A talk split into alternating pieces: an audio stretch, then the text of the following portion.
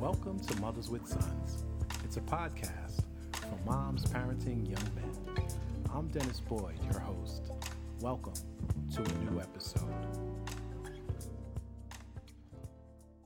Welcome to episode 8. And during this episode, I'm going to share my philosophy and approach to working with adolescent young men and just adolescents in general. And it's inspired by a young man that I met at his school. And he and I had a conversation that lasted for probably about an hour. And in the time that he and I shared together, I was really surprised at how much personal information and how vulnerable he was with me. And towards the end of our conversation, I had asked him, you know, what other adults have you shared this with? And he said, no one. And then I asked him, you know, why haven't you shared this with like another adult? And his response was, adults don't listen and they don't care. And when I asked him that in that particular context, it was in reference to the adults at his school. And he said, you know, his perception was that they don't care. And then I asked him, did he share it with his mother? And he said no. And I asked him why. And he said because she wouldn't understand. So I had the pleasure of meeting his mom a few weeks later. And after I met his mom, I understood why he thought that she wouldn't understand. Some of the things that he shared with me would have probably sent his mom through the roof, and she would have, you know, had a very visceral emotional response, which would have in turn, you know, caused him to actually shut down emotionally and just not talk. So I, I really understood where he was coming from. And my goal was at the time was to guide him to having that relationship with his mother and I still periodically speak to them so I'm actually you know working to help her to you know develop her relationship with him so that he can actually begin to share some of the things that he shared with me with her. So my philosophy and approach is about curiosity. I approach things with adolescence with the curiosity and my philosophy with myself is always be curious about why. And when I approach it with this curiosity, you know, I'm always interested in what they're thinking, why they're thinking what they're thinking. I'm curious about who's influencing them. I'm curious about where they're getting their information from. I'm always really, really fascinated by how they see their problem, how they define themselves in the context of the problem. You know, I'm always intrigued by, you know, how they see their successes. I'm always interested in what makes them tick and what their primary motivation is. Because those are the things that kind of help me or give context to what's important to them. And I thought that sharing my approach would give you another strategy with your son or with young men, depending on, you know, your background or where you are. And I want to say that this is not a panacea or a substitute for building and having a relationship with the young man that you're trying to um, influence, lead, or develop a relationship with. It's really important that you really build a relationship. None of these things are actually going to be a substitute for building that relationship that's a sustainable one. So, my curious approach has helped me do the following it's helped me to strengthen relationships with young men. It's helped me to suspend judgment. It's helped me to actively listen. It's helped me to seek to understand rather than seek to be under, understood or problem solve. And it's helped me get to the why. And the why is just understanding what's going on from their vantage point rather than my own. Now, I'm going to share how I've benefited from my curious approach.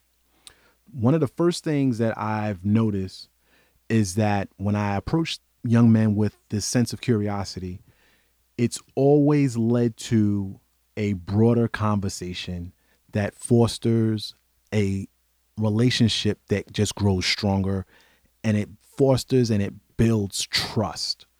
Um, it gives them the space where they can actually be vulnerable and share things that they otherwise wouldn't share. Number two is it provides a safe space for them to talk. Young men mostly do not talk, and it provides them with that, you know, safe space so that they can actually feel free to talk without um, being interrupted.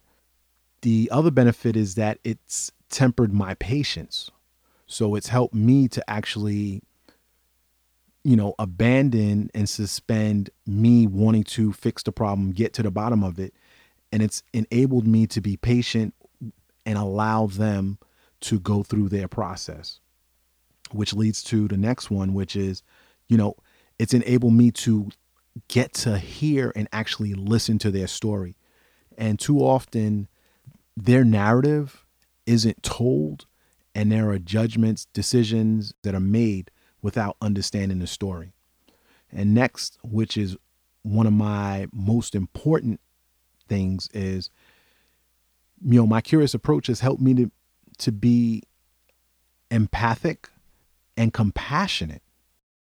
And lastly, it's provided me with an opportunity to love them and to honor and respect who they were in that moment. It really gives you an opportunity to be 100% present in a moment. My curious approach has helped me to suspend judgment. And here have been some of the benefits. So, right off the bat, young people know when they're being judged. It's in our body language. I mean, the nonverbal cues. For those of us who say something or ask questions, you know, why would you do something so stupid? What were you thinking? You know, when you suspend judgment, it helps you resist those knee jerk reactions to the things that they're saying or the things that they may have done. When I've suspended judgment, it's helped remind me that the prefrontal cortex you know, the foremost part of the brain isn't fully developed. And even with all of my training and knowledge of adolescent development, there are times where I have to remind myself this is a teenager. Like they're making decisions from their their age and their vantage point. So it helps me to just, you know, just be reminded that it's a teenager. It's not an adult. It's a teen. It reminds me that they're making decisions from their age. It's a 13 year old making a decision with a 13 year old brain. Suspending judgment has enabled me to listen to them objectively, to try to understand from their perspective, not my own, but from their perspective. And the last thing that suspending judgment has helped me to do is to help them in their process.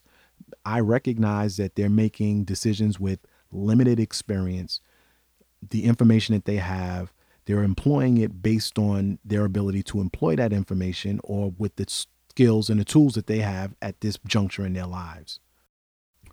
Actively listening has enabled me. So let me qualify active listening. Active listening is listening not necess- not to respond or looking for a pause for me to insert something, but actively listening and watching their body language, looking at their eyes and seeing what they're feeling and what they're experiencing when they share or retell their story. Active listening is important because the truth is, if they're not talking to you, they are talking to someone and you don't know who that someone is. So when I have the opportunity to actively listen to a young person, to a young man, I'm listening, just giving him a space where he can actually just vent. He may not want a response, he may not want advice, but he just may need someone who's going to listen to him. And actively listening provides him with that space and it provides him with someone healthy and someone safe to talk to. Actively listening has provided me with the opportunity to connect with young men and to build and to strengthen the relationship. So if I already have a relationship, it gives me an opportunity to strengthen that relationship because with each conversation, there's more trust. So they may be more vulnerable. They may share more things with each conversation.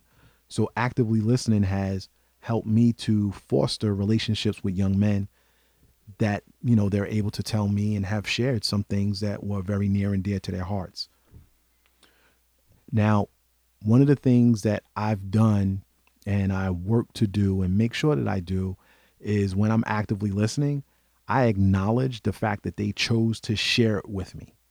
Like out of all of the people that they could have shared it with they chose me. And as a parent i don't think that they're obligated to talk to you. I think as they begin to grow and mature, they're choosing to come and talk to you. And I think acknowledging that, you know, honors who they are as individuals. And number two, it honors yourself because you're saying, hey, I'm the type of parent that you actually want to come and talk to. And I'm proud that I am that parent. And lastly, when I actively listened and when I actively listen, the benefit is it communicates to a young man that I actually care. And that's really important because they recognize that you can be doing something else with your time. They recognize that all of the adults before you didn't listen or chose not to listen or had something else that, you know, they deemed more important. But when we stop and we listen to young men, it really sends the message that we care, that we want to hear their story, that we want to hear their voice. So I want to talk about the benefits of seeking to understand versus seeking to be understood versus problem solving and jumping right in. And I, I want to share, you know, the benefits of being available to understand where they may be coming from.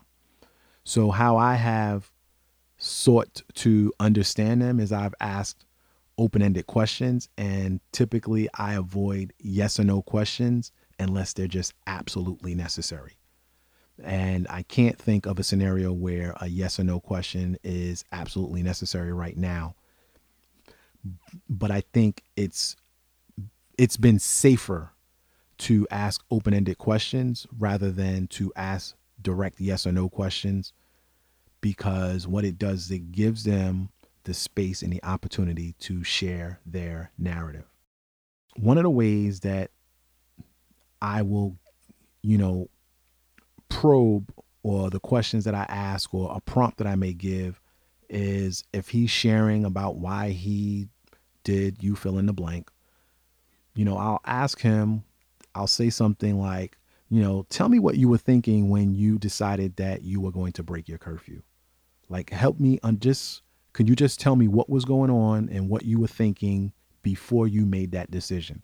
And in most cases they actually just begin to just talk about they begin to reflect and they begin to talk about what they were thinking when you know leading up to that particular decision. One of the other questions that i'll usually ask or one of the prompts that i'll use on the back end of that is if you can share a little bit more about you know what you were thinking by way of what the outcome was going to be when you knew that you were going to break your curfew um you know, I'll say something like, what did you think your the response of your mom was going to be when you came home an hour late and you didn't call her to notify her that you were going to be late? And they'll usually just kind of talk or they'll at least begin to reflect and think about it and then they'll talk. You know another one of the approaches that i have and one of the ways that i kind of prompt and just probe or just my curious approach is you know, now that you've made these decisions, you know, if you could go back and do anything over, would you? Or what would you do differently? You know, and they'll tell you what they would do differently, or they've told me what they would do differently. And then I would ask, you know, what's the one thing that you've learned from this? If you could only take away one lesson from this, what would that be? And they'll usually tell me what the one thing is that they would do differently or the one thing that they would change.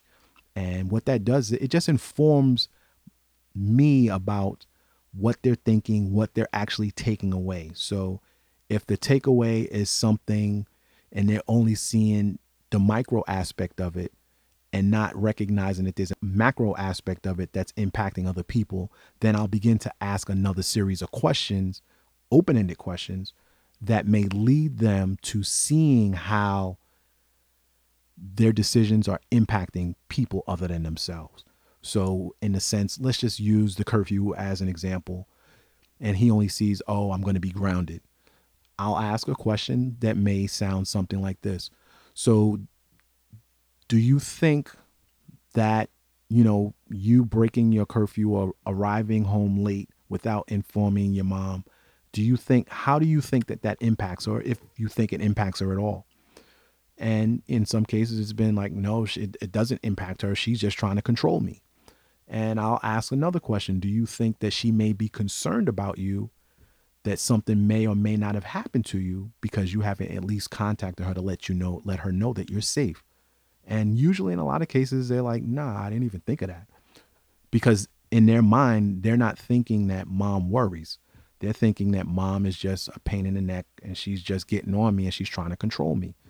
In an adolescent mind, especially young men, this is a time and a period where they're vying for their independence, you know, and the mediating factor is, you know, what so the, the social norms are in their peer or their reference group. So if everyone in their peer group has a curfew that's 11 o'clock and they have one that's at 9 o'clock, you know, it impacts you know how they perceive themselves in the context of their reference group and then they're looking at their reference group and what you know jokes may be being made about them. But when we frame it in the macro sense of okay this is how it's impacting your mom this is what she's thinking this is how she's feeling it then elevates their thinking to bring them above being selfish which is par for adolescence and it helps them begin to think about the decisions that they're making and how they're impacting other people. Now, getting to the why. So, my curious approach to adolescence and just taking this inquiry based approach to learning about them helps me get to the why. Now, when I'm mining and digging and trying to get to the why, you know, sadly, in a lot of cases, it's been to problem solve. It's been because there's a crisis of some sort. And I'm trying to understand what they were thinking or what the root of the problem is. So, getting to the why helps us to unearth what the core of the issue may be. And in a positive sense, getting to the why helps us unearth the attributes, the characteristics, the traits, the disciplines, and the things that adolescents are going through to help them replicate that success. So when they're doing something successful, we want to probe and we want to be curious about it to help them replicate that success. So let's just say, you know, he Johnny hasn't done well in science and this particular day he gets a 90 in science. I would approach that with curiosity. I would ask him what he did differently this time than what he's done on his previous exams. And he may say, you know, I studied, you know, for an extra hour. I probably, you know, he may say something like, you know, I got to class on time. He may some say something like, you know, I made sure I got rest. I may have ate lunch before I had the exam this particular day. But whatever it whatever those things are, it's a way of celebrating him, honoring him, applauding him, affirming him, and then helping him to recognize that he can replicate that success in all of his other classes if necessary. It helps him to replicate that success in all of his other classes if that's what's necessary. So, getting to the why really helps us get to the core of these issues and these things. But one of the most important things that it does for me as I approach, you know, young people and I'm looking to get to the why is it helps it gives me a better and a deeper understanding of the person standing in front of me. It gives me a better and a deeper understanding of the person that's standing in front of me because as they're talking I get to see what they're thinking, why they're thinking, the emotion that may be attached to some of the things that they're sharing and it then it helps informs how I support him. So if he doesn't feel like he can talk to anyone at home or like he doesn't have an adult that he feels safe with, I can say, "Hey, what I can do is I can actually, you know, speak to your mom or create an opportunity for you to talk to your mom or another adult of your choice about this so that you don't feel alone." And that at least opens the dialogue to teaching them how to be responsible and to invite other adults into their life.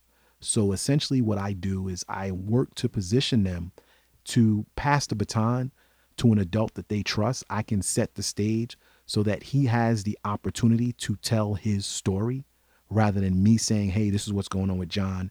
No, I help and I support him by providing him with the opportunity or the platform to then tell his own story.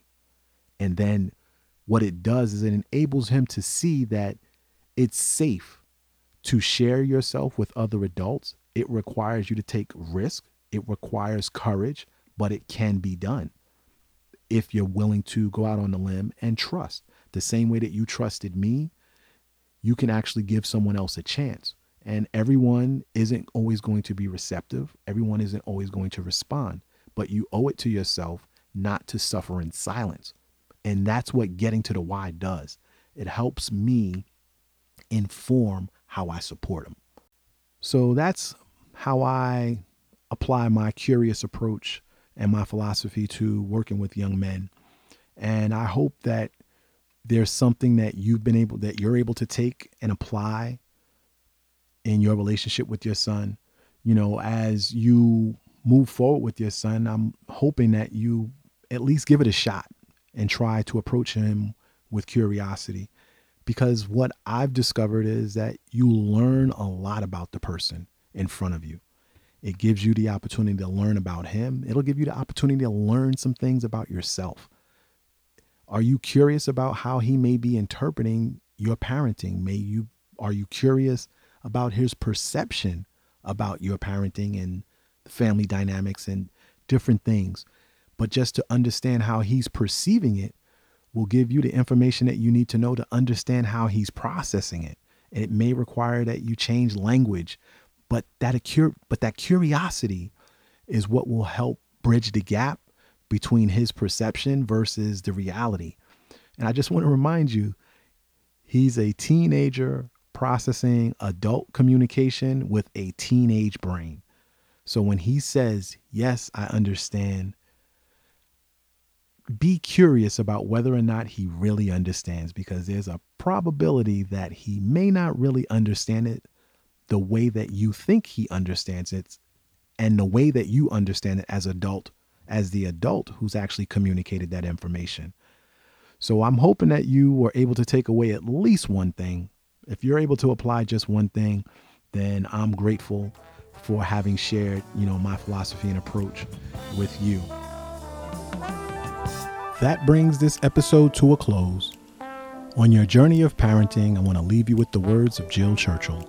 There's no way to be a perfect mother, but a million ways to be a good one. I hope you've been encouraged and inspired, and on behalf of your sons, thank you.